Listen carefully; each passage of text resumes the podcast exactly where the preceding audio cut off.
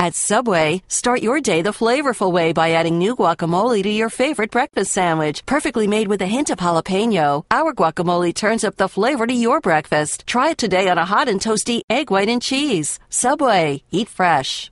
The BS Report is a free flowing conversation that occasionally touches on mature subjects. The BS Report. The BS Report with Bill Simmons. Welcome to the BS Report, a hazy Tuesday here uh, in Southern California. As promised, Chuck Klosterman on the line. Uh, one of our, probably has done the most BS reports of anyone I didn't go to college with, I'm going to say. I'm going to say you've done like 25. Is that possible? Uh, well, what about uh, oh, Sal? Old Low. He's done a lot of those. Yeah, Zach's done a lot. I guess Sal. All right, I take it back. Well, you're in the top 10. How yeah, are you? He's one everywhere. Good. I'm, I'm great. How are Um, you doing? You, you're sick. You sound a little I'm sick, but I'm gonna, I'm gonna get through it. Um, lots going on. As always, we need we need your uh, your counsel and your brain for for everything. I don't even know where to begin. I guess we could start with uh, Mayweather Pacquiao. Did you get the fight? You know, I didn't. I I, uh, I did not watch it. Uh, I was interested in it, kind of as an idea, but I didn't actually pay for it and watch it. Um, I'm always uh, kind of intrigued by the reaction to any of these things. You know, it's uh, I, it seemed like the the overriding response was neither of these guys was trying to get hurt, uh, and that's how you know it's it's like boxing is brutal, boxing is brutal, boxing is brutal. Why aren't those guys more brutal? It seems to always be the result of when people actually fight. Right. It, it felt like an exhibition, and now I don't I don't know what to believe because now Manny's saying he has a torn rotator cuff and has to have surgery, and there might be a rematch. It all feels very WWE. I don't like any of it. I gotta say. Yeah, it you know it, the whole thing, uh, the whole I mean the entire thing. I'm not just saying the fight. I'm saying the many years leading up to it. Uh, um, it, it did seem like uh, it's very far removed from sport. That it's just kind of this this unique revenue stream that boxing has, and I mean it made so much money. It's in some ways, you know, boxing has just disappeared from the landscape and yet you see the money they made from this. It's almost like is boxing the one sport doing this right? That they can sort of have these, you know, have these events and that that covers everything. And I mean, the guys were old. I mean, they're not, to say that they couldn't fight anymore, but you know, they were much older than they should have been when they fought.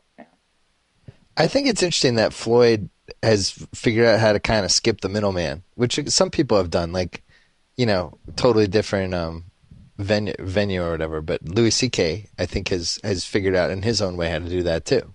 You know, he's he goes right to the buildings. He sells out his own stuff. He posts his concerts on his own website and has figured out how to basically send the revenue stream toward him. And it's kind of what Floyd did with this fight. I felt like he he figured out how to cut out as much of the middleman as he possibly could, which never happens in boxing. You know what I mean? It feels like the main takeaway from this whole thing will be that it has galvanized the belief that uh, Meriwether's a terrible person Yeah. and has sort of amplified or jump started this idea that he's a genius. But these are the two things that people seem to remember about him now. It's that that, that all this stuff about the domestic abuse and uh, there's something seems like almost unique or new about you know his relationship to money and self promotion. Yeah. I wonder if there was some point in his life when he just realized that he was going to embrace the villain and get attention that way. And it reminds me of Dennis Rodman in the mid 90s when Rodman started coloring his hair and acting weird. Like he, he led the league in rebounds a couple of times, but nobody cared. And then he dyed his hair and people started caring. And then he got tat- more and more tattoos. People cared. He started dating celebrities and kind of started uh, I don't know. He he created this alter ego basically, and it worked. I mean, I guess the difference is what like what's the worst thing that Rodman did? You know, you could say, well, you know, uh, he he he kicked that cameraman, um, or he had a drinking problem, or he was you know suicidal. Um, Uh, with Merriweather, you know, it's different. I mean, like the worst things he'd done are much worse. I so, agree. you know, so it's not. It's less of a villainy construction as it is sort of almost an acceptance. But at the same time, he was the best boxer pound for pound. Everybody thought so, and nobody really cared or had an opinion on it. And it only mm-hmm. was when he started doing all that money stuff that, you know, he got noticed and he became this polarizing figure. There was nothing polarizing about him in the mid 2000s. He was just this guy that boxing fans revered and nobody else really had an opinion on, you know? And unlike Rodman, he, you know, he not only has a has better villain tendencies, but also had, as you said, a couple incidents that make him even more unlikable. And now you have the Ray Rice video, and it's like this perfect storm. I, I can't remember a less pop- popular great athlete. I'm sure, I'm sure there's been people, but it it seems like if you're going to do low approval rating for athletes, he's got to be near the bottom, right? Of anyone we grew up with or have watched since we were adults. Yeah, well, in, I mean, in that regard, he really is sort of pushing people to dislike him. I mean, when people question him about the domestic abuse and the response is no pictures, Yeah, when you say there's no pictures, you're saying it happened, but there are no pictures. So it's it's not as though uh, he he is is like he.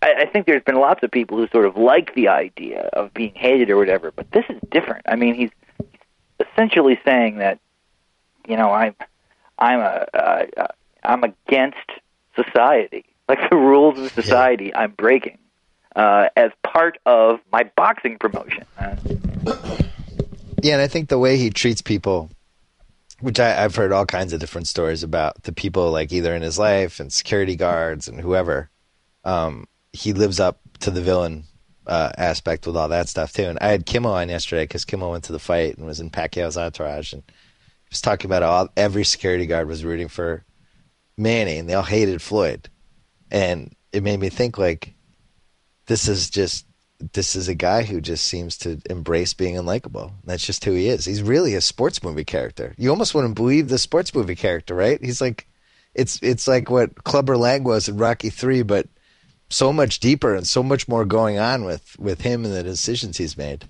I'm amazed Yeah. by I'm just amazed by how how fine he is with being disliked. You know, I, you know, though, I, I suppose you know you can you can kind of insulate yourself in your own world, like in the silo he exists in.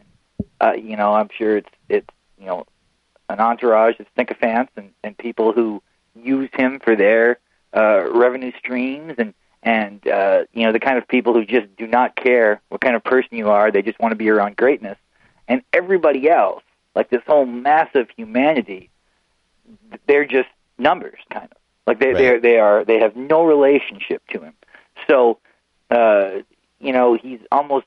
I think that that you know, I think we would both think to ourselves, oh, it would it would bother me somehow to have everyone hate me, but uh, I think that that he doesn't think of the word everyone in the same way that we do. Yeah, that's true. I mean, he does have. I've seen him at Clipper games. He has these four giant guys with him that stand behind him in the courtside seat during halftime. Like anybody's going to bother Floyd Mayweather at a at a Clipper game. It's all very strange. Also, I've been kind of calling him Merriweather through this whole podcast? I guess it should be. I'm, I'm saying his name wrong, aren't I? Yeah, it's Mayweather. Yeah, I know, but I, I think I've been saying Merriweather for some reason. Oh, I thought it was you were doing some weird Dakota accent thing. I No, no, I think I was just saying it wrong. Wait, so earlier in the earlier when we were talking, you mentioned how people people think boxing's too brutal, and then this fight wasn't brutal enough, and how hypocritical that was. Don't you think it's interesting that we spent these last four or five years just going nuts about concussions and sports, and you know whether it's football or soccer or hockey, whatever. Um, concussion awareness has been a big thing, and, and people are always so worried about the safety of NFL players. And then this fight comes along, everyone's like, "Hey, boxing! Let's watch these guys beat the crap out of each other." Are we just all hypocrites? I, I just think boxing is viewed as different. It just views as as if football is still part of culture. It's still part of society. I don't think boxing's viewed that way anymore. I I uh, I I'm I think that's for for a variety of reasons. That is, I mean, it's it's very easy to avoid boxing, whereas those other sports are harder to avoid. The other sports also make such an effort to get casual fans involved Yeah. you know, convincing people to play fantasy football or whatever, and suddenly then they're confronted with this thing on HBO telling them, you know, they're watching real sports, and they're like, oh, am I somehow complicit in this? You know, but boxing's not like that. I mean, uh, there are people who like describe themselves as a casual boxing fan. But I think all that means is that when a fight like this one happens, um, if they know someone bought it on pay per view, they will go to his house. It, Right. it, it's it's it, there's just not a uh, there's not a, a casual sort of relationship to it. You watch a ton of college football. The draft just happened, and Winston and Mariota were the top two picks. And Winston, the Bucs made a big deal about how they talked to seventy-five people in his life, and um, then other people said, "Well, why didn't you talk to the woman who accused him of sexual assault?" And it, it just kind of it was this sub thing going on during the whole Mayweather thing, and he's the number one pick and they keep talking about off-field issues, and it's code for, hey, this guy was accused of of a sex crime, and the administration decided that there wasn't enough evidence, which I guess is a really great way to say off-field issues. But don't you think it's strange? Like, you have a franchise number one overall pick, franchise quarterback. It's like the ultimate hope. You know, Andrew Luck, Peyton Manning, these guys that come into the draft, and it's like, oh my God, my football life's going to be different for 15 years. This is going to be amazing. And now you have, if you're a Tampa fan, you've never had a great quarterback. You have this guy who everybody says he just has it. He's just special. He just has a charisma about him, and yet he has all this baggage stuff. Like, like if you were a Bucs fan, how would you feel about rooting for this guy? Um, well, I, I mean, I didn't root for him in college. I don't know why I would start rooting for him in the NFL. I mean, you're kind of cr- you're kind of creating this scenario where it's like, okay, assume I'm already invested in Yes. the success of the Buccaneers. It's a hypothetical. Yeah. Um, well, I think that uh, he will probably be, be a better pro than Mariota. Yeah. Um, I think that uh, I think I would probably. I don't think I'd ever get on the bandwagon. I mean, I, I don't even know if it's if it's it's not just the singular sort of accusation of the sexual assault. It, it seems to be just sort of the person that he is, which is uh, accentuated by the way he kind of delivers interviews uh, as if he is the nicest person, kind of the most, uh, you know, kind of playful, uh, kind of loquacious character. I mean, you know, it's it's one thing if if a guy when when when you see him in a press conference, kind of seems kind of sullen and seems Yeah. kind of dark, and then you kind of compare it with, uh, you know, the things you hear about him off the field, and you're like, well, maybe he just is a, is a he comes from a, a different world where where maybe the things that he values and his understanding of how the world works is different. But when he acts so like I'm your buddy and I'm just you know so talkative and so kind, I'm joking around, I'm making references to Johnny Manziel and all of these things. Then you hear these other things. It makes these actions seem conscious in a way that's much more troubling. That's Yeah. sort of like he's he is he has the ability to sort of project this false image of who he is and then live this life simultaneously. So not only is he kind of a bad person, but he seems like the hypocrite. I guess that's what I don't like about him. I, I almost feel as though I would be less against him uh, if he uh, If he's more seemed genuine, like seemed like a jerk. right? If he embraced his inner Floyd, I don't know what to make of him because I, I feel like I'd be a hypocrite if I didn't mention. Um, I, I do think we should cut people slack when they're in college to a little bit because I think everybody's an idiot in college. I'm not talking about the sexual assault stuff, but all the all the other stuff he did. Um, these guys are idiots. Like I, I was an idiot in college. That's kind of what happens in college, and I'm not, I'm not sure that means if if it was just the other stuff. I'm not like the crab legs and things like that. I'm not sure that would make me pause. But then you had the other piece in it, and uh, I don't know. I have a tough time with that story. Because, Well, you know, the, the crab legs thing, it's very possible that that was not the first time a member of that football team believed they were getting something for free at a grocery store. I would guess that that is probably not uncommon. Um, in terms of jumping up on the table and saying something, you know, idiotic, kind of reflecting this meme in the culture, um, that seems, I, I didn't even think that, that just seems like something that, that, that popular college kids might do. You know, kind of like that, that, that didn't seem weird to me at all. I guess it does seem weird that there's a whole series of these things um, that are happening with his full awareness that this could you know damage a, a, a dream life. You know, Yeah. so it's either that he uh, doesn't seem to care about that dream life, which doesn't seem to be the case. It seems like he's interested in, in succeeding and being famous, um, or he believes that nothing he does will have consequences. Um, and it's, I can understand why one might come to that conclusion, having uh, had the, you know, it's, it, looking back on how his life has worked. I can see where he might have a skewed vision of what happens if you do terrible things. Right. I, I, just, uh, as, as a player, you know, it's, I think we've talked about this before. I do think that does sort of resemble Daunte Culpepper, and I think that's just a strange comparison because Daunte Culpepper also sort of uh, had both kind of poles of greatness and being terrible. You know, like I, like Right. is it a compliment to say someone's the next Daunte Culpepper? I'm not sure. He had a couple great seasons, and then he had a couple of bad ones too. It, the draft is uh, it's pretty it's pretty crazy that like these are the top two picks, the top two quarterbacks, um, alleged franchise quarterbacks, and you just don't know. It's like it, it's like you're in Vegas playing, I don't know, whatever poker, and you have an eighty percent chance to win the hand, so you go in. Like eighty percent is a great chance, but really never, other than I guess luck may have been like 95%. I guess Manning was like 95%, but man, it, the, the quarterback, the franchise quarterback thing can go wrong in so many ways. I mean, there's been so many of them that have failed. And the pressure of being the savior and having that bullseye on your fact, your, your back and having to be the leader of the team when you're 22. I do think it's a lot to ask. And I, I do think that's part of the reason a lot of these guys have failed. I don't know what's going to happen with him. I mean, if he's as immature as he was in college in his rookie year, and he's throwing the ball up for grabs. Like everybody talks about how he, uh, you know, he's not careful with the football, which is the worst Yeah. thing you can be in the pros. Like he might just be terrible next year, and and he might have a couple more things, and then all of a sudden we'll be talking about him like he's JaMarcus Russell, or Yeah, he could well- come in and be great. I don't know. it would be awesome if you know Marcus Mariota was great. But thing that makes me nervous about him is okay. You already say how you know they always talk about the system he plays in quarterback. You know, not being under center and not really calling plays and all of these things coming from Oregon.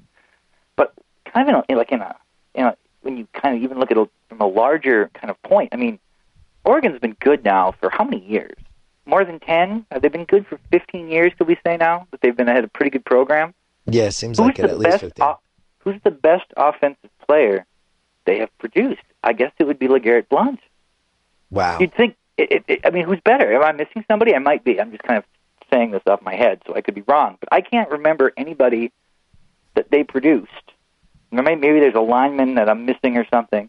Um, it seems odd that you could have a program that good without, by chance, producing a wideout or something. It was a bunch of big years, or or or something. You know, so it, if if Mariota ends up being as great as he seems to have the potential to be, he'll be not only the first kind of quarterback from there that that where this worked, but the first player where this worked from that Right. system. You know, um, and then it- also I guess it depends. Do you think like Whisenhunt will change his offense now that he has him?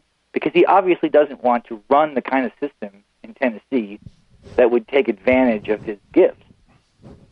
Well, you know where I stand. I always think they should. You should graft your football system around the players you have, not just have a system and tell people to run it. Yeah. So do you think think he'll do that though? Do you think that will know. happen? He certainly doesn't have a good track record with young QBs. I, uh, I the most telling thing for me with Mariota was that Chip Kelly offered, by all accounts, a pretty a pretty luxurious package for him. You know, it was like two first rounders, a couple more draft picks, Sam Bradford, a couple players, um, and he coached him. So, you know, I think the fact that he was kind of inside behind the curtain with Mariota and actually saw how he handled himself day after day and how he handled himself in practice and with his teammates, and he was so gung ho and trying to get him was interesting to me.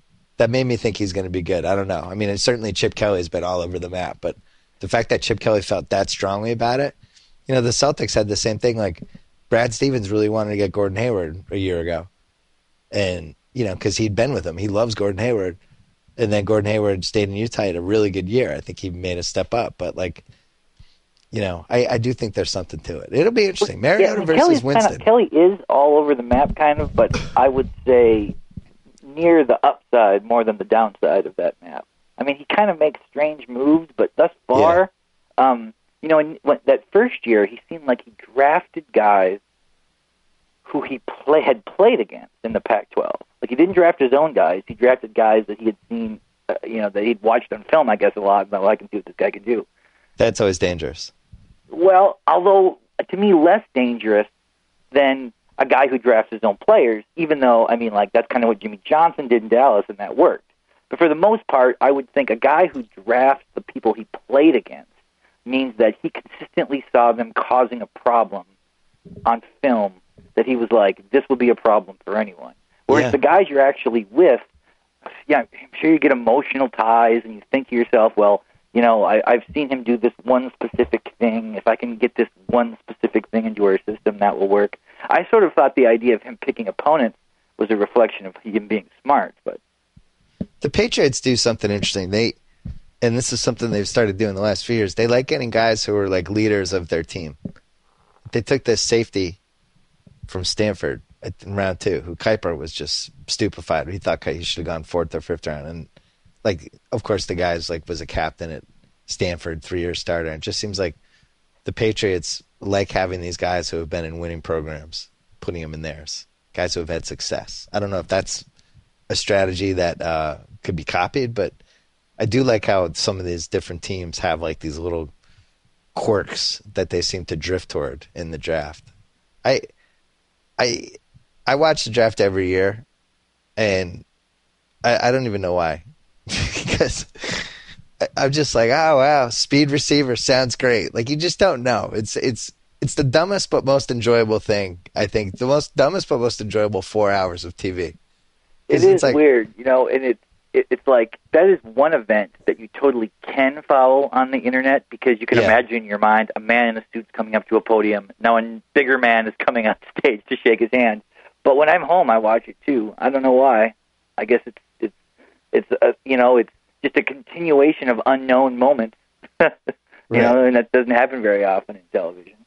I think it's fascinating that these guys know this much about the draft because you're talking about knowing everything there is to know about 250 guys, something like that. I and I've done the NBA draft for the last two years, and really, you know, you're talking about 30 guys. You have to, and and, and even like slicing it down, you really want to be prepared for about 15 guys. Then the next 15 guys, you want to know something about them. And then when you get to the second round, you're you're just talking about little thumbnails for each guy. And every year I've had a couple sleepers, things like that. For football though, I think it's so hard to just on the fly, you know, somebody be drafted. Kiper has to remember the team he's going to, what their needs are, how they how they would use a player like him. Is this guy good? How do you do in the combine? It, it's like, do you think there's anything left in his brain to even think about anything else? Like, does he watch Game of Thrones? What does Mel Kiper do 24 hours a day? Yeah, I I don't know. I I I suppose it's just you know if that's the only thing you think about, and you're essentially with all these guys, no matter where whether it's Kiper or anybody from any magazine, it's always like here's the player, here's his four or five best ad- attributes, here are the two or three knocks against him. Um, Yeah. I suppose you know you you talk to uh, people who've watched him play, and they all kind of roughly say the same thing. And the only thing about draft analysis uh, years later are the things that seemingly make no sense in retrospect. Like I remember there was a, a when Karl Malone was getting drafted. I remember people mentioned how one of the details, one of the, the things that they said was his problem, was low vertical jump. That he wasn't a good enough jumper, which seemed to have essentially no impact on his career whatsoever in Right. any situation. You know, but all the other details about him, I don't remember what they said. Yeah, and that was a weird year because everybody was trying to get centers because like the center was a big, big thing at that point. Everybody's trying to load up on centers. All of a sudden, Karl Malone drops to the whatever. My thing is if it's a forward like that putting up 27 and 10 or whatever he was doing in college, odds are he's not going to be a bust. I always think it's funny when the guys at like after everybody misses on Karl Malone, And then a few years later, there was a guy Randy White who was terrible, and they're like, "He's the next Karl Malone." Like that, that's another thing with the draft. They have to like compartmentalize all these different people. What TV are you watching? Well, okay. There's. I, I want to talk about television, but there's one thing I want to ask you sports-wise first before we Okay. go over there. Let's do it. Um, I'm. I guess from from what I've heard you say elsewhere that that you would like to see a rule change in terms of the intentional following. Uh, you know, early in early in quarters and all that. The Hack a Shaq, Hack a DJ, Yeah. all that stuff. Yeah. Um, so what do you propose that they do? Like, I mean, I, I think that that I, I I'm- I've been intrigued by seeing like you know Adam Silver talk about this and, and sort of the number of people who are pretty strongly against it um, for uh, like a very kind of almost ethical reason. You know, that Yeah. we you know we must keep free throws in the game, and it's something you can't just erase this part of the game. Um, and yet, if this is if we're viewing this as, as a, and, and at the pro level, it absolutely is a form of entertainment. It makes the game um, not necessarily less interesting, but definitely less entertaining. So, what do you think that they should do? So initially, I hated Hack a Shaq, Hack a DJ, and I thought what they should do is either interpret it differently, like they do with the clear path foul, where if you feel like somebody's being intentionally fouled away from the ball, you get a free throw and you get to keep the ball. Yeah. Um, and then I was thinking, could you do it where the team just gets to decline the foul, the foul shots? It's like, you know what, we're fine. We don't want the foul shots. We'll keep the ball. Thought that'd be interesting. But after watching that series and going to the Clippers Spurs games, You know, that scenario though creates uh, like a, almost a, even a more nightmarish possibility, where, say, then uh, a team goes, oh, "Okay, we're going to keep following him until you agree to let him shoot," and you know Sure. we're going to take we're going to take the three guys, the, uh, you know, the end of our bench. We're going to use up 18 consecutive fouls, you know, in a matter of three possessions. Where we're going to follow him two seconds into the shot clock every time until you agree we're just going to let you know DeAndre shoot these or whatever. Uh, and, I mean, because that would seem like a farce. Well, I'm I'm stubborn. I hate changing my mind on stuff. I felt pretty strongly that they should uh, come up with some rule because I just when something's not fun, you got to get rid of it. But you know, the more I, the more I watch and the more I talk to people and hear different opinions, it's it's really only like seven or eight guys who can't shoot free throws who matter, especially in the playoffs. And you know, Game Seven, um, it, it was a real part of the game, and it should matter that DeAndre can't shoot free throws. And it, it ended up Doc did one of the ballsiest things I've seen him do. He took him out in the last five and a half minutes. He put in Matt Barnes and he went small, gave up defensive rebounding, gave up rim protection because he didn't want to risk having DeAndre on the other end. It was really wasn't just that he was missing the free throws, but it really knocked them out of the flow of their offense and they had a nice rhythm going. And when you think about it that way, like he's a free agent coming up, right? Like he let's say they created a rule that basically made his terrible free throw shooting irrelevant. Now all of a sudden you would pay him 120 million bucks Yeah, because I, so I don't know if he should be rewarded for just being awful at free throws. Like, how about mean, this? this is- just make this them. is why it's compl- you know, and, and that's why I mean it doesn't make the okay, it makes the game less entertaining, but it doesn't necessarily make it less interesting. That's a great example of it. I mean, that game seven was the best game that's been a while, right? Yeah. Okay, and I think that's part of the reason why because there was uh, like this this chess element to it where you're removing one of your best guys uh, for this you know this this one flaw in his game. But you know, if uh, if a lot of players had one flaw that's significant, they couldn't play either. Like if there was a guy who literally could not stop a guy from going baseline on him every time, you couldn't play him. You couldn't have him on the floor getting beat every possession. You know, when, Scott, when- Scott, Scott Van Pelt made this point. If a third baseman threw it into the stands every time somebody bunted, Mhm. Should we then change the rule to help this guy? yeah, No. How about this? Learn to throw to first base. So I've kind of come around. I actually I hope they don't change it. It's terrible to watch. Um, maybe there's something where in the regular season they could come up with a wrinkle, but in the playoffs they don't change anything. But Or what I- if I it did- was what if it was reversed? What if you couldn't do it in the flow of the game, but you could do it during the last three minutes of the game? Hmm. So then you ha- you'd have to make the decision: Are we going to leave the guy on the floor or not? I I was very I had a column that went up today about Duncan and it was a little bit of a retro diary of that game. I was if DeAndre had been in and they had fouled him in the last five minutes of that game with how intense and electric that game was, I don't know where his free throws would have gone. I've seen him shoot some terrible ones. I've seen him hit the backboard and have it come off and not hit the rim. I've seen him airball. I've seen him. I mean, I've seen him left, right. It doesn't matter. I think it was so tense in there.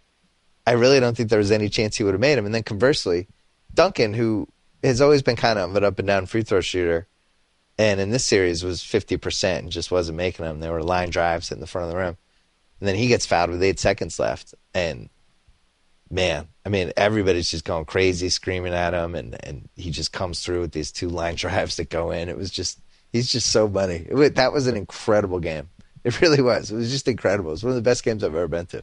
Yeah, uh, you know, I, I'm not a Clippers fan. I, I find that team to be incredibly unlikable, but it, boy, just watching Chris Paul in that game was pretty amazing because not only Yeah. can he obviously get his own shot, he can get a real good shot most of the time. Like he can, uh, he can, he can get the ball down where he's pulling up from nine feet. And that last shot he made at the end, uh, obviously that's not a, uh, you know, a traditional good shot, but it's like it's a shot he could make. I, I, it, uh, he, he just played great. I mean, that was that was the best I've ever seen him play.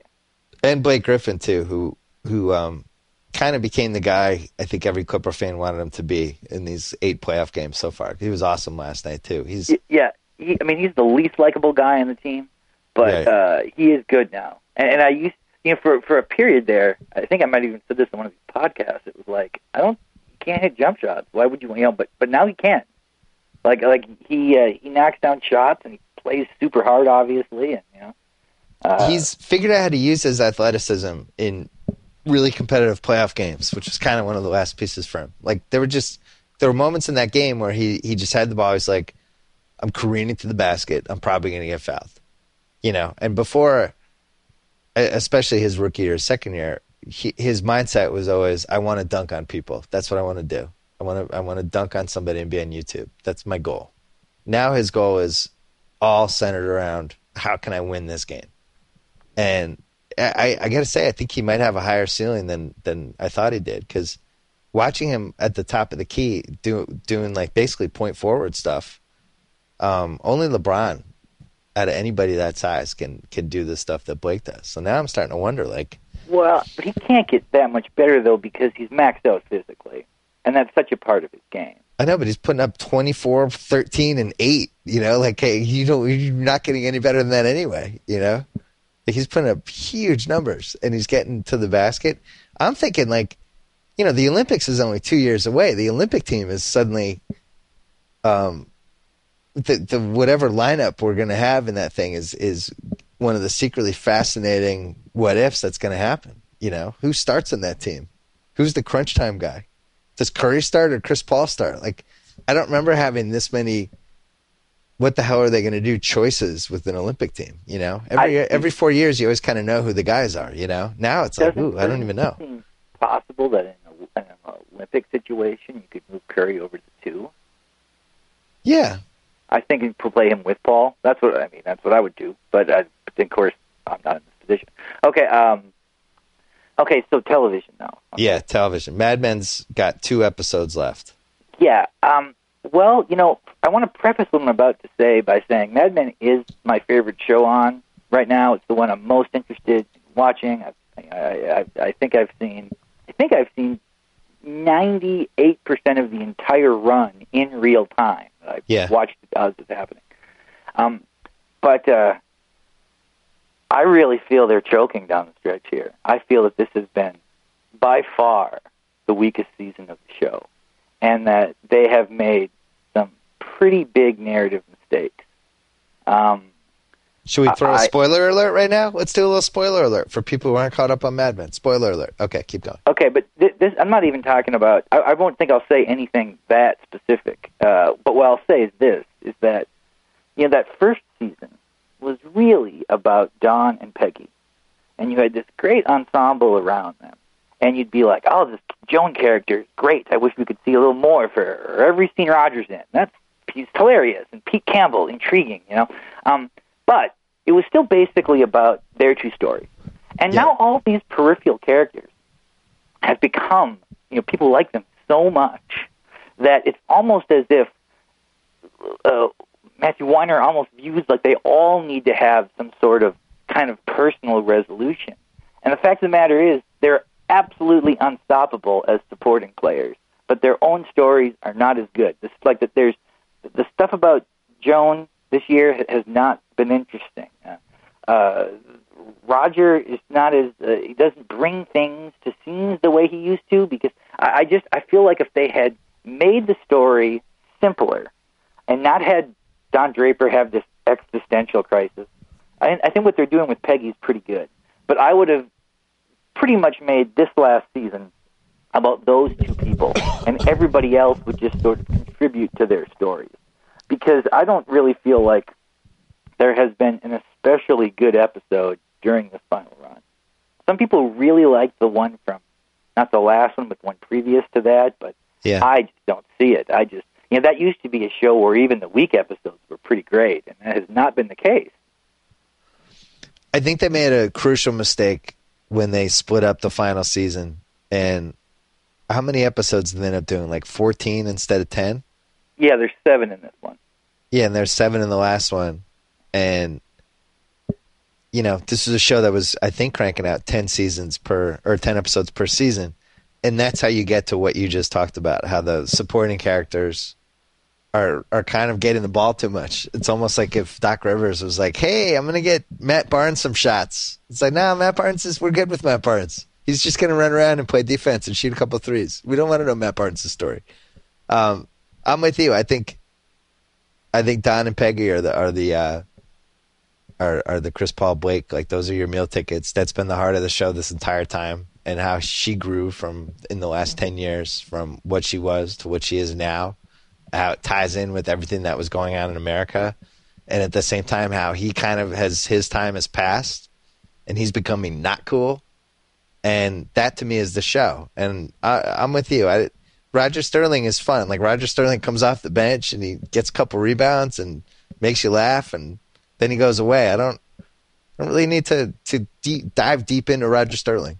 Yeah, the, the the the layoff between like breaking the season up that didn't bother me so much. I mean, like it does seem that there's uh, there was the at least the um, the indication that a lot happened in that gap. That sort of their business changed entirely or whatever.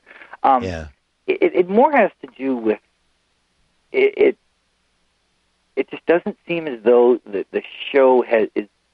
It seemed that it was so clearly about things initially. I mean, like, and I'm not saying a show has to have this super direct, hit you over the head purpose, but I mean, like, you know, the beginning of the of the of this show, it was about like, who is this Don Draper, this person who literally reinvented himself, you know, sort of as a metaphor for the way lots of people reinvent who they are, but he actually became someone different. And then we had Yeah. this woman who was in a who who because of the circumstances of time, um, you know, had the, the ability to become something great, but was slotted as a secretary and pretty much had to find ways to to fight through this, sort of using the passage of time as a ladder because things changed and she took advantage of these things. And you know, and like my favorite character to watch is Pete Campbell, but it was I liked when I was always wishing I saw him more, you know. Um, and I, sometimes I think that uh, that the desire, the popularity of this show, uh, has kind of hurt it in some ways because I feel like the producers of the show are too aware of kind of the special thing that they made, and because of it, maybe they just think, well, I, I want to, I want to answer every question, and I want everyone to be part of this, and I, you know, I, uh, it's just, it's been disappointing to me. That happened. That happened in Lost too. I mm. think they, I think they were reading the stuff written about them too much, and it started to affect the decisions they made with the show. Like That David was that, that was the first show where that became the principal problem they were having. Right. they were just too involved. Like I, I'm not sure that that they're necessarily like reading recaps or whatever, and, and like that's how it felt with Lost. This I, Oh, I, feel thi- like I think those guys were. I don't think there's any question those guys were. I think those guys were reading everything that everybody wrote about that show. Oh, definitely, definitely, because they were the. It was this weird scenario where the people making a show came out of the world of the kind of person who would be a commenter on a recap. You know what I'm saying? Right. Like they Right. they were li- they were very much like their audience, and and so they it was exciting that this was happening. You know, at first, and then it just kind of destroyed the whole thing. Mad Men's different because it's like like Matt Weiner seems to have a real adversarial relationship with his audience. Like he doesn't seem to be pandering to anyone, um, but he can sense that that he's made sort of a, a different kind of show that that that seems to speak to people on many different levels and is you know is going to be remembered and has this kind of interesting significance and has now a sort of a political aspect to it. And because of that maybe he feels like I can literally do whatever I want. Like I- it doesn't matter if if if this makes the show worse I want this to happen. Like I Right. want these things to happen. And in a way I guess that you res- you respect someone for having that kind of artistic vision but as the consumer um, I wish that it was the way it used to be. The first season is so carefully thought out and it's so smart and there's just all these little nuances within it. Like i remember there was one episode don and betty and the kids like they went and had a picnic at the park. Yeah. And they finished they just left all the in the park. Yeah. It was like a lot of stuff like that where you're watching it but you're also going oh yeah that that isn't that crazy that stuff happened back then and i feel like that that part of the also, show has like, kind of slipped that- too. like not only did that like in a way that's actually how it was back then. You could just kind of throw your garbage away. But Yeah. also like is this essentially the story of the last 40 years of america? Where people like just you know are, are just now realizing that you can't take a culture and just sort of dispose of it wherever um it was it was that was the kind of thing that i think made people think this show is different. You know that, that there's something different happening in this that that it's it's entertaining but uh but I, I want to talk about it or whatever? Yeah, and then and then this last season, it feel a lot of that stuff feels forced to me. The way he did it, the first couple of seasons was just so seamless. There's just little little tweaks and nuances and nudges, and be like, oh yeah, oh that's great, oh that's so smart that they thought of that. And now I feel like I just I always judge stuff by like, oh, my iPad out, and if I'm really into a show, I won't look at my phone my iPad. I'm just locked in.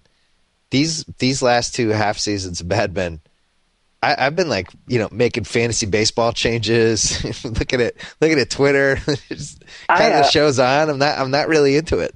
you know, I I didn't I didn't feel this way about the last half season. I was, you know, I- it, it, and this is like a weird thing to say, but even while I was watching the first few episodes of this season, I liked the show so much that I was trying to convince myself that I wasn't having this reaction.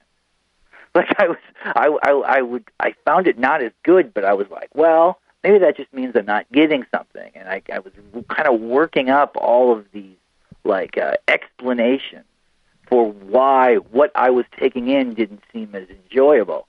But particularly with this last one on on Sunday, I was just like, the show's not as good as it used to be. They're Well, not there's one there's one other bigger problem that we didn't mention. Like you talked about how much you like Peggy's arc, and I think Peggy is the best character on the show right now, the most interesting one.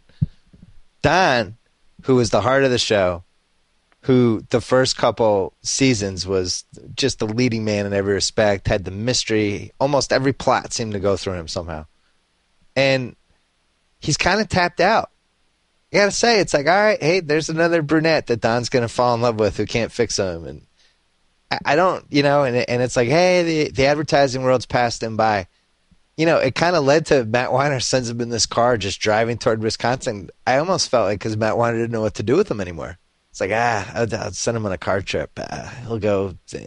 Like, really, ultimately, what did that car trip accomplish? He goes to see if Diane the waitress is there. We already knew she had a ton of baggage and a bad, you know, it was bad news and all that stuff. And he finds out, and it was this whole arc that led to a moment that I already knew two episodes ago. I don't think they know what to do with him. Yeah, well, you know, uh, you'd mentioned Lost earlier, and you know, okay, Mad Men begins the the the series with the central question being, you know, Don has this secret.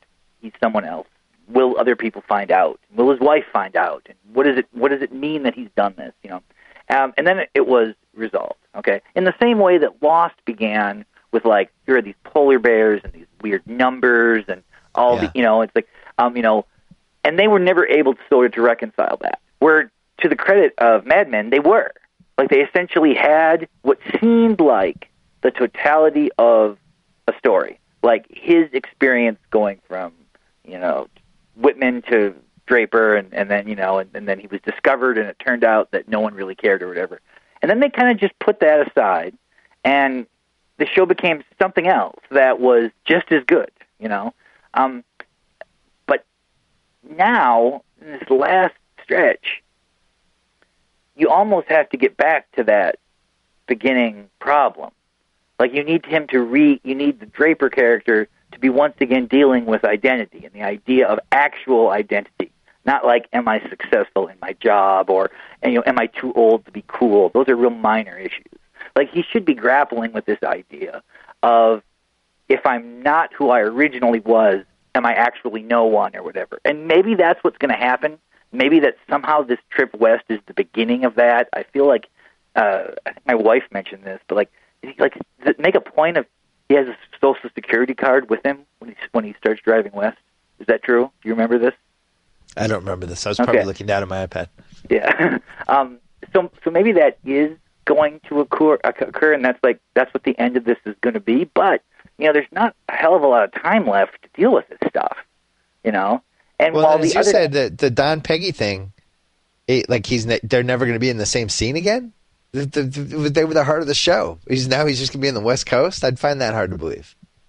well, and then the first season they weren't often in the same room either. You Right. know, that they, you know, uh, and then there was that you know like like the episode the suitcase or whatever that was really like like a the real nexus of those two sort of storylines. But I mean, I don't want to be. I hate when people sort of like ruin shows. I know, pick it apart. No, I'm with you. Yeah, I mean, I, I mean, I'm still. I'm going to watch these last two episodes when they happen. I'm going to miss the show when it goes off the air. But I just feel like if I if if I was writing about this show, I would have to say that it has been uh, so much less successful than everything it had done prior to this. Well, I, I, the one thing that it's had, it's had it's had some genuinely funny moments, which is the one thing it hasn't lost. Like Pete Campbell trying to get his son into the prep school and the 300 year history, Yeah, and uh, Lou Avery, and like there's been some really funny moments. It's one of the few shows that makes me laugh out loud when it's doing it right.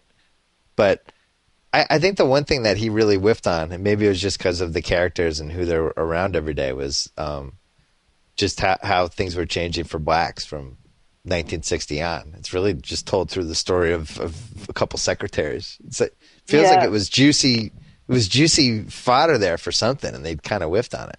but see, that's that's a different kind of show, then, though. You know, then you're. I mean, you're you're really changing the show entirely because they're they're essentially placing this in an entirely white world, and then it, and then I, I think that there's a certain kind of person who goes like they need to be addressing race or whatever, almost as if it almost works like a kind of reverse engineering, where a certain kind of person says because this show is great, and because it seems to be dealing with important ideas, you must also include my important ideas. And if you don't, that's you know that's a like a like a, a fatal flaw. Uh, I I I think that this you know you, you saw this happen to a degree with Girl. Uh, that that once there was an awareness that this show was having a larger cultural impact than logic would dictate. Uh, partially because just of the name of the show, uh, because of the personality at the center, um, sort of the newness of the language in it or whatever. There was this, you know, people suddenly were like, "This show is mat- it matters." You know, everyone's talking about this. So if it matters, it's got to deal with everything that's important, and that really hurt that show too. Every Yeah. attempt that they did to push in ideas that weren't organically sort of, you know, it's like you know, they didn't have any black friends or whatever. I'm not sure characters like that necessarily would be spending a lot of time with black people. You know, I don't see that in New York. I see that this is the, this is the most you know multicultural place in the country, and yet when I see people at bars sitting together, it seems to mirror more the first season of Girl than subsequent stuff. You know. Well, here's what I would have done with Don Draper. I like you know Don can't keep his hands off the staff. He's he's goes he always gets involved with women he shouldn't be with. instead of like the 17th brunette who might secretly be bad news that he gets involved with, he, there could have been one episode where it was a black secretary and they kind of had a fling and then and then we went into her world for an episode. I would have been so much more interested in that than Diana the waitress. Is my point. I guess. Well, yeah. I mean, I, there's no. I guess there's no reason that couldn't have been done. They could have had certainly interesting conversations, but there again, it does. It it seems to sh- almost shift the show more um, into uh, like a like a like a, a consciously political allegory for something. You know. So you I, think Don Don going back to Vietnam to join in the fight would have been too would have been too much of a push too? well, maybe the, maybe the last two will be great. I will say though, I don't like that we live in a culture where the showrunners give interviews with people. I hate it. I wish the showrunners never talked. It's it's well, like you know. Uh, I just wish they don't give any interviews. Just keep some mystery around it. I don't really care what you were thinking with episode four. Like, just shut up. Go away. Let me let me interpret the show that you created and the vision you had. Let me watch it and interpret it my own way. I don't need you to tell me how I should be thinking about the show. You know, interesting you mentioned this because before this season of Mad Men, I was asked and very flattered to be asked to interview Matt Weiner and January Jones and Don Draper and uh, and you know, Joan and Roger. You know, it's like on stage at the at the uh, Kennedy or like I think it was at the it was, downtown. It was in Midtown somewhere. I can't remember now. Um, it was on stage, you know, and uh, and I was interviewing these people on stage, and it was kind of difficult because, like, you know, it's hard to ask actors about the motives for their character because they're sitting there with Matt Weiner, who kind of put the script together. Their motives are the ones he designed, sort of, and right. so he did most of the talking. But you know what ended up being the most interesting exchange, in my view? I at one point, just sort of casually, I asked what, uh, how many members of the cast smoke in real life. You know, because they're always smoking on on air. Yeah. I was like, how you know, um, what do you think the response was? I would say just one. Weiner. Refused yeah. to answer. Really?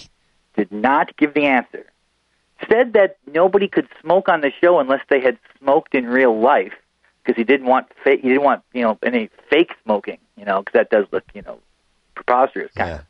But uh, uh, like refused to comment, uh, and, and none of the uh, none of the participants commented on it. They they just it was it's odd. Like I wonder why that you know. And they, and they kind of acted almost as if it was an inappropriate personal question. Wow, it's like PEDs in the NBA. Just don't even bring it up. Nobody can know. Uh, you're you're into Game of Thrones too, right? Yeah, I watch it definitely. But that I watch that in a totally different way. Why? Um, well, because when Mad Men is good, things happen in that show that make me think of my own life. Like like sometimes there will be interactions between people in that program that seem close to me uh, in a way that uh, that you know uh, almost makes me feel fortunate that I was able to see a fictional depiction of some some you know problem or whatever. I never yep. feel that way in Game of Thrones, and uh, you know Game of Thrones I just sort of watch within the hour that it is on, and uh, you know am al- is always entertaining pretty much. Some storylines are better than others, um, but uh, if I were, if you asked me right now to really explain what's going on, I would use the fuzziest language possible. You know what I mean? I, I would. I, I have a. I have a broad idea of of what's supposedly happening here, but I don't even think it matters. Like I, yeah. I don't. It, it, it. I don't. I feel it's pretty rare that that there are moments in the show that fall apart unless you really know uh, the, the the details of what's happening. And you know they're pretty good about having characters give one kind of over expository line of dialogue uh, that doesn't seem super forced, that gives you a sense of like, oh, so this relates to that story or whatever. You know? I yeah, I'm with you. I watch it a different way. I don't I think you could watch it one of two ways. Like Chris and Andy and and uh, Jason and Grantland, like they're they're in. You know, they they would get a 100 on whatever quiz for the season of Game of Thrones. So I was like, "Who's this guy? Where where is this guy?" I'm just I just watch it, you know, and I know that hey, there's the Lady of the Light, you know, hey, there's Jon Snow, hey, there's the there's the uh, the girl who's Arya growing up, trying to trying to make things happen. Yeah. Hey, there's Queen Cersei. That's just kind of how I watch it. You know, okay, this is like a. This is going to sound maybe more insulting than it is. It's not my Yeah. intention, but like, here's the thing: like, Game of Thrones is an amazingly put together narrative. I mean, I haven't read those books, but I have no doubt that they're great. I think that the the transfer to the television show has been just pr- done a great job because it's just so rare that you see people who love books also love like like the film or movie or the TV show about them as much as fans of the book seem to, you know. But right? To me, there's a certain like lack of necessity to really know what's going on because this is still some goofball fantasy, right? I mean, Right. there's dragons flying around. There's giant, like, like I, I don't really care, you know. It's like it's gonna if I, if I figure out exactly what's going on, it's still like this pretty absurd scenario. So it doesn't seem to to require. I mean, you can certainly watch it in that way, like the people who really get into Star Wars and the alternative galaxies and all that.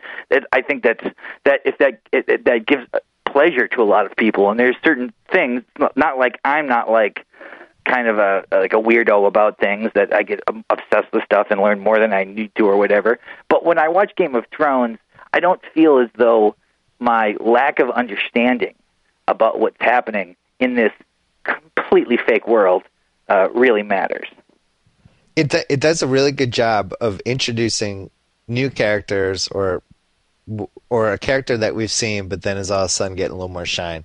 And within like two scenes, it's just so concise and well done how they do it. Like the new king.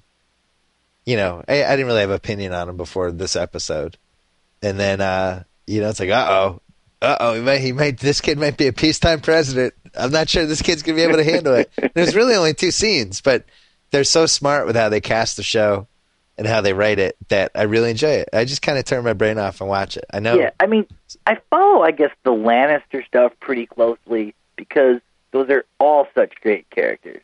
I mean, Yeah. Cersei is an amazing character and an amazing actress. Peter Yeah. Dinklage is very good, and you know, it's like you know, everybody involved there is good, and their interaction is so great that it almost it's almost like their ability, sort of, to emote and deliver their lines, sort of makes what's going on there more clear. Like I, I understand that family in a way I don't understand the other families as much. Um, and the other thing that is just great about that show, I guess, is that it's a fantasy, but they really get into the idea of, I guess, this is kind of an oxymoron, but like realistic fantasy.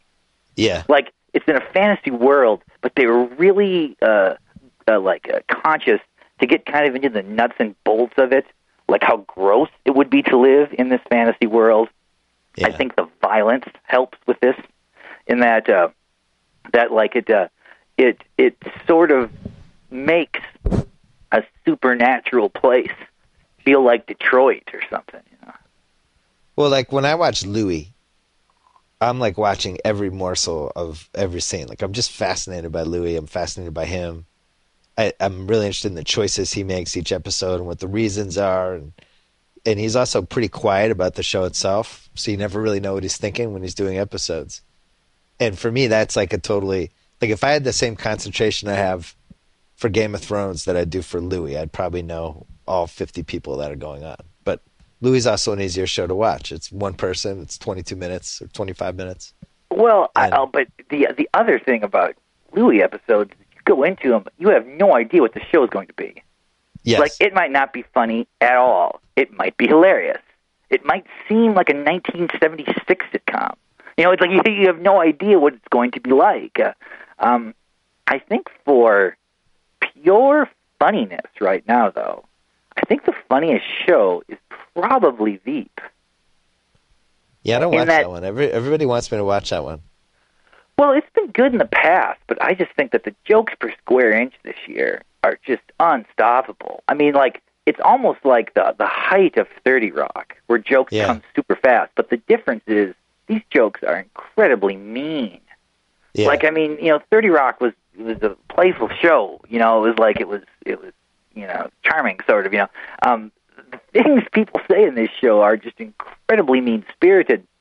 Um, Silicon Valley is also really good now. I mean, those those two shows. I think no one watches them live because they're watching Mad Men. But uh, but uh, I I they're I I think that they're really you know really they're great things. You know, um, trying to think of what else I'm watching. what was your what was your takeaway on the Sinatra doc? I know you watched it.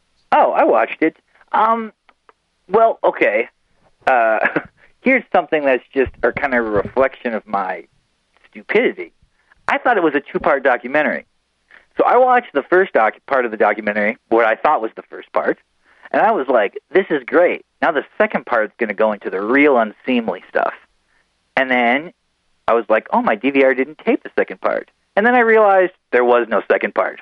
That that, that was the whole thing. So uh, I No, there felt was a second part. He, they What? did too. They did. There was. It was four hours. See, okay, then great. Then I missed the second part. Now, what, what was in the second part? Oh, the second part was so much better than the first part. Ah, okay. Well, now Oh, now I've got to God. reverse my whole position. I thought that there was that there was going to be two parts, and then there wasn't.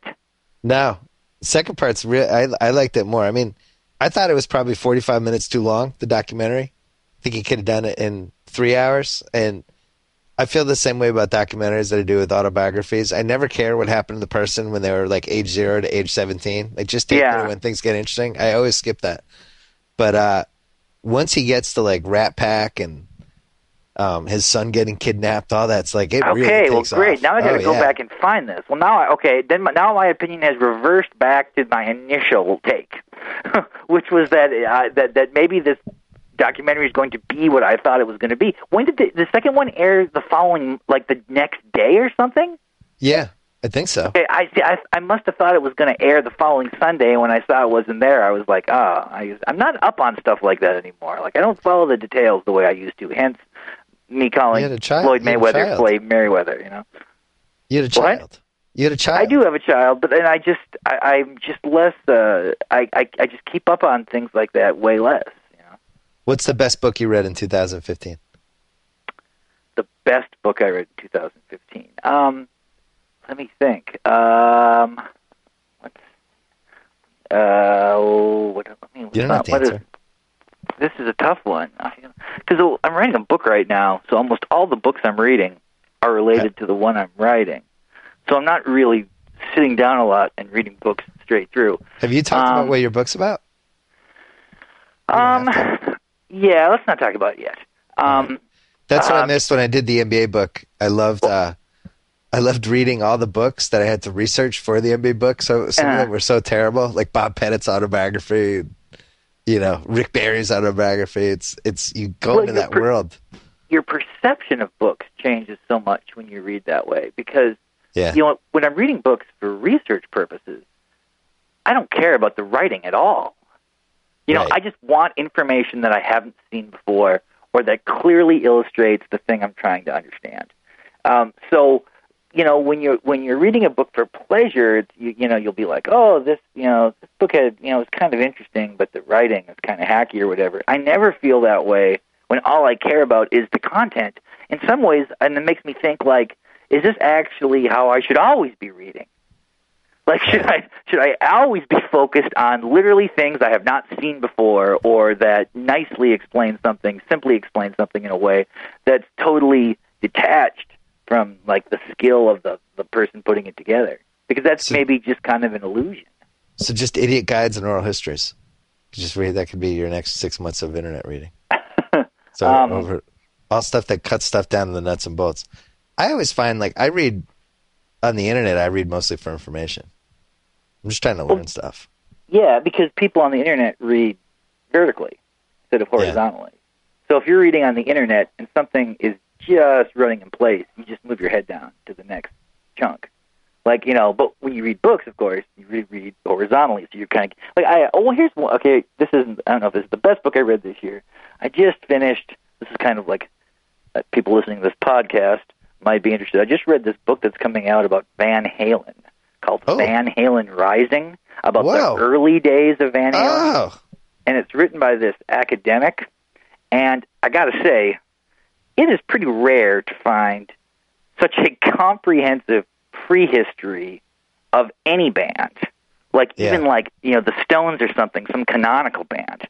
So when it's about Van Halen, it's just it's nuts. I mean, like the amount of he he had seen. It appears that he interviewed several people whose relationship to Van Halen is just that they were kind of rich kids in the Pasadena area who had parties when their parents weren't home. Like that's like the amount of of of of, of that he gets into in this, and uh, there's a lot about sort of Eddie Van Halen's technological know-how, like how he, you know, he liked he, when he played his guitar, he needed the amplifier to be all the way to ten to get the tone he wanted. But of course, if he did that, you couldn't hear the bass and the drums and the vocals. So, like, he took apart a dimmer switch from his parents' living room and built in a dimmer switch into the amp so that way he could have it up to 10 but could dim it so that it was all the way open but yet not as loud i mean just it, Wow. the, the, the whole period of you know like him and and, and you know guy from boston Scholz all those guys it was like the, the late 70s were an interesting period i think this is true maybe for like cars too where it was the last time that you could figure out a car engine or an ele- electrical system or whatever just because you sort of had a knack for how these things worked. And you could just take a phone apart, kind of put it back together and learn these things. You know, now that's impossible. Now you open up a car, you know, like the only person who can work on your car is an actual mechanic because he's got to hook it into a computer that says everything, you know. But it, it, from like up until like the early part of the 80s, it seems as though this was still possible that guys could sort of, or anyone, women too, could sort of uh, become like natural experts in the construction of the instrument they were using, and then it, create all the you know, and that's like there's like Van Halen would not be the band they were if not for his ability to sort of hook up wires and stuff like that. You know, people seem to think he might have been a genius in a lot of ways. who? Eddie. Well, it, it two ways for sure. Playing guitar, definitely, and then Right. possibly designing guitars. But he's definitely a genius in one way. Well, you know, they, they're, they're a band that YouTube has really helped them. Because it was right around the time when people started, I don't know, bootleg videos and all that stuff. And there's stuff from the late 70s and early 80s that's on, on YouTube. It was just, it's just a great band. I, I would love to watch a documentary on those guys. Well, it's it's tough to do because you know they they they just don't like each other, and Van. Halen's are like this book. He talks to Michael Anthony, is the only guy from the band he talks to, and really, what Michael Anthony offers, it would almost bend to the author's advantage just keep him entirely because it just seems like this weird thing where there's a few a few portions of this interview with the bass player, but. um They they shoved him like- out, right, Michael Anthony? Yeah, yeah. Now it's his, his son plays bass now. Eddie Van Yeah. Halen's son plays bass. Um, there, I mean, there's there's just a lot of very interesting details about Van Halen in general. The, the idea that like Eddie Van Halen would never record anything in the studio. He couldn't play live. So like when you when you hear the record, it's it's just him playing. Like it's not it's not a ton of overdubs and all of these things. And so therefore, when you see him live, he can actually do it. It just you know. And then they're they're they're got they got the vocalist who's like kind of the the ultimate rock vocalist in every way except for the actual vocals Right. which you know so you watch when you watch bootlegs of van halen it's it's weird because it's like everything in between the songs is awesome and the songs start and they're awesome and then it's like uh, uh and then the song is over and it's awesome again Yeah, that is true. It, it, it, I don't know what the rankings would be for greatest vocalists, and and then you know as it drops down, drops down, drops down. But just for pure pipes, he was way down there. He really well was. Yeah, I mean, he, you know, and, and on the records, he's pretty good. Like, you know, because he, he, I think that he's a real like. I think David Lee Roth is actually a real workaholic, and both his autobiography and this book and pretty much everything else about Van Halen, like he, there's, you know, there's two sides to him. The sort of the side that makes it where he expresses in public, where he almost tries to seem like, "Hey, I'm just happy to be here. I don't even know how I got here," type thing, and then Yeah. everything behind it. Um, so I think he would work really, really hard in the studio to get like one one good take, like you know, and that would be it. But even you know the Ted Templeman, the guy who produced all those records, um, when he started producing Van Halen, he and this is in this book, he he basically says that you know even then he was like, I want to get Sammy Hagar in this band because he had produced uh, the band Montrose, which Sammy Hagar Yeah. was the frontman for. So he had always, you know, which is a weird, like, so from the very onset, they were like, "There's going to be problems with the with the vocals," but on the records, there really isn't. I mean, it's uh, because the the lyrics also are pretty well written. I think that people overlook how kind of funny some of the Van Halen lyrics are, Yeah. um, and they're delivered in this stylized way that makes anyone else singing those songs seem wrong. Like in many ways, he was a much more difficult vocalist to replace than a lot of other bands uh, who might have tried the same thing. You know? Yeah. All right. I have to go pop like seven cold pills.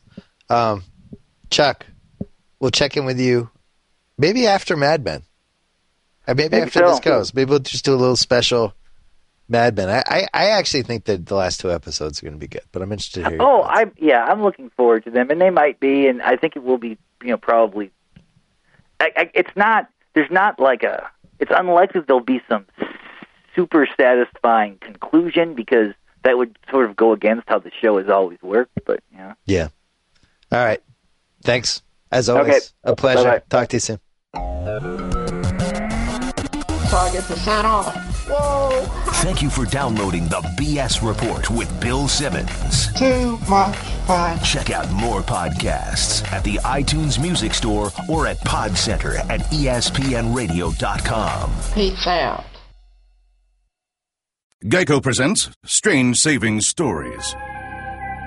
Astronomers detected an interstellar transmission. It stated, Geico, 15 minutes could save you 15% or more. The implications were staggering. Was the cosmos telling us we could all save hundreds on car insurance with Geico?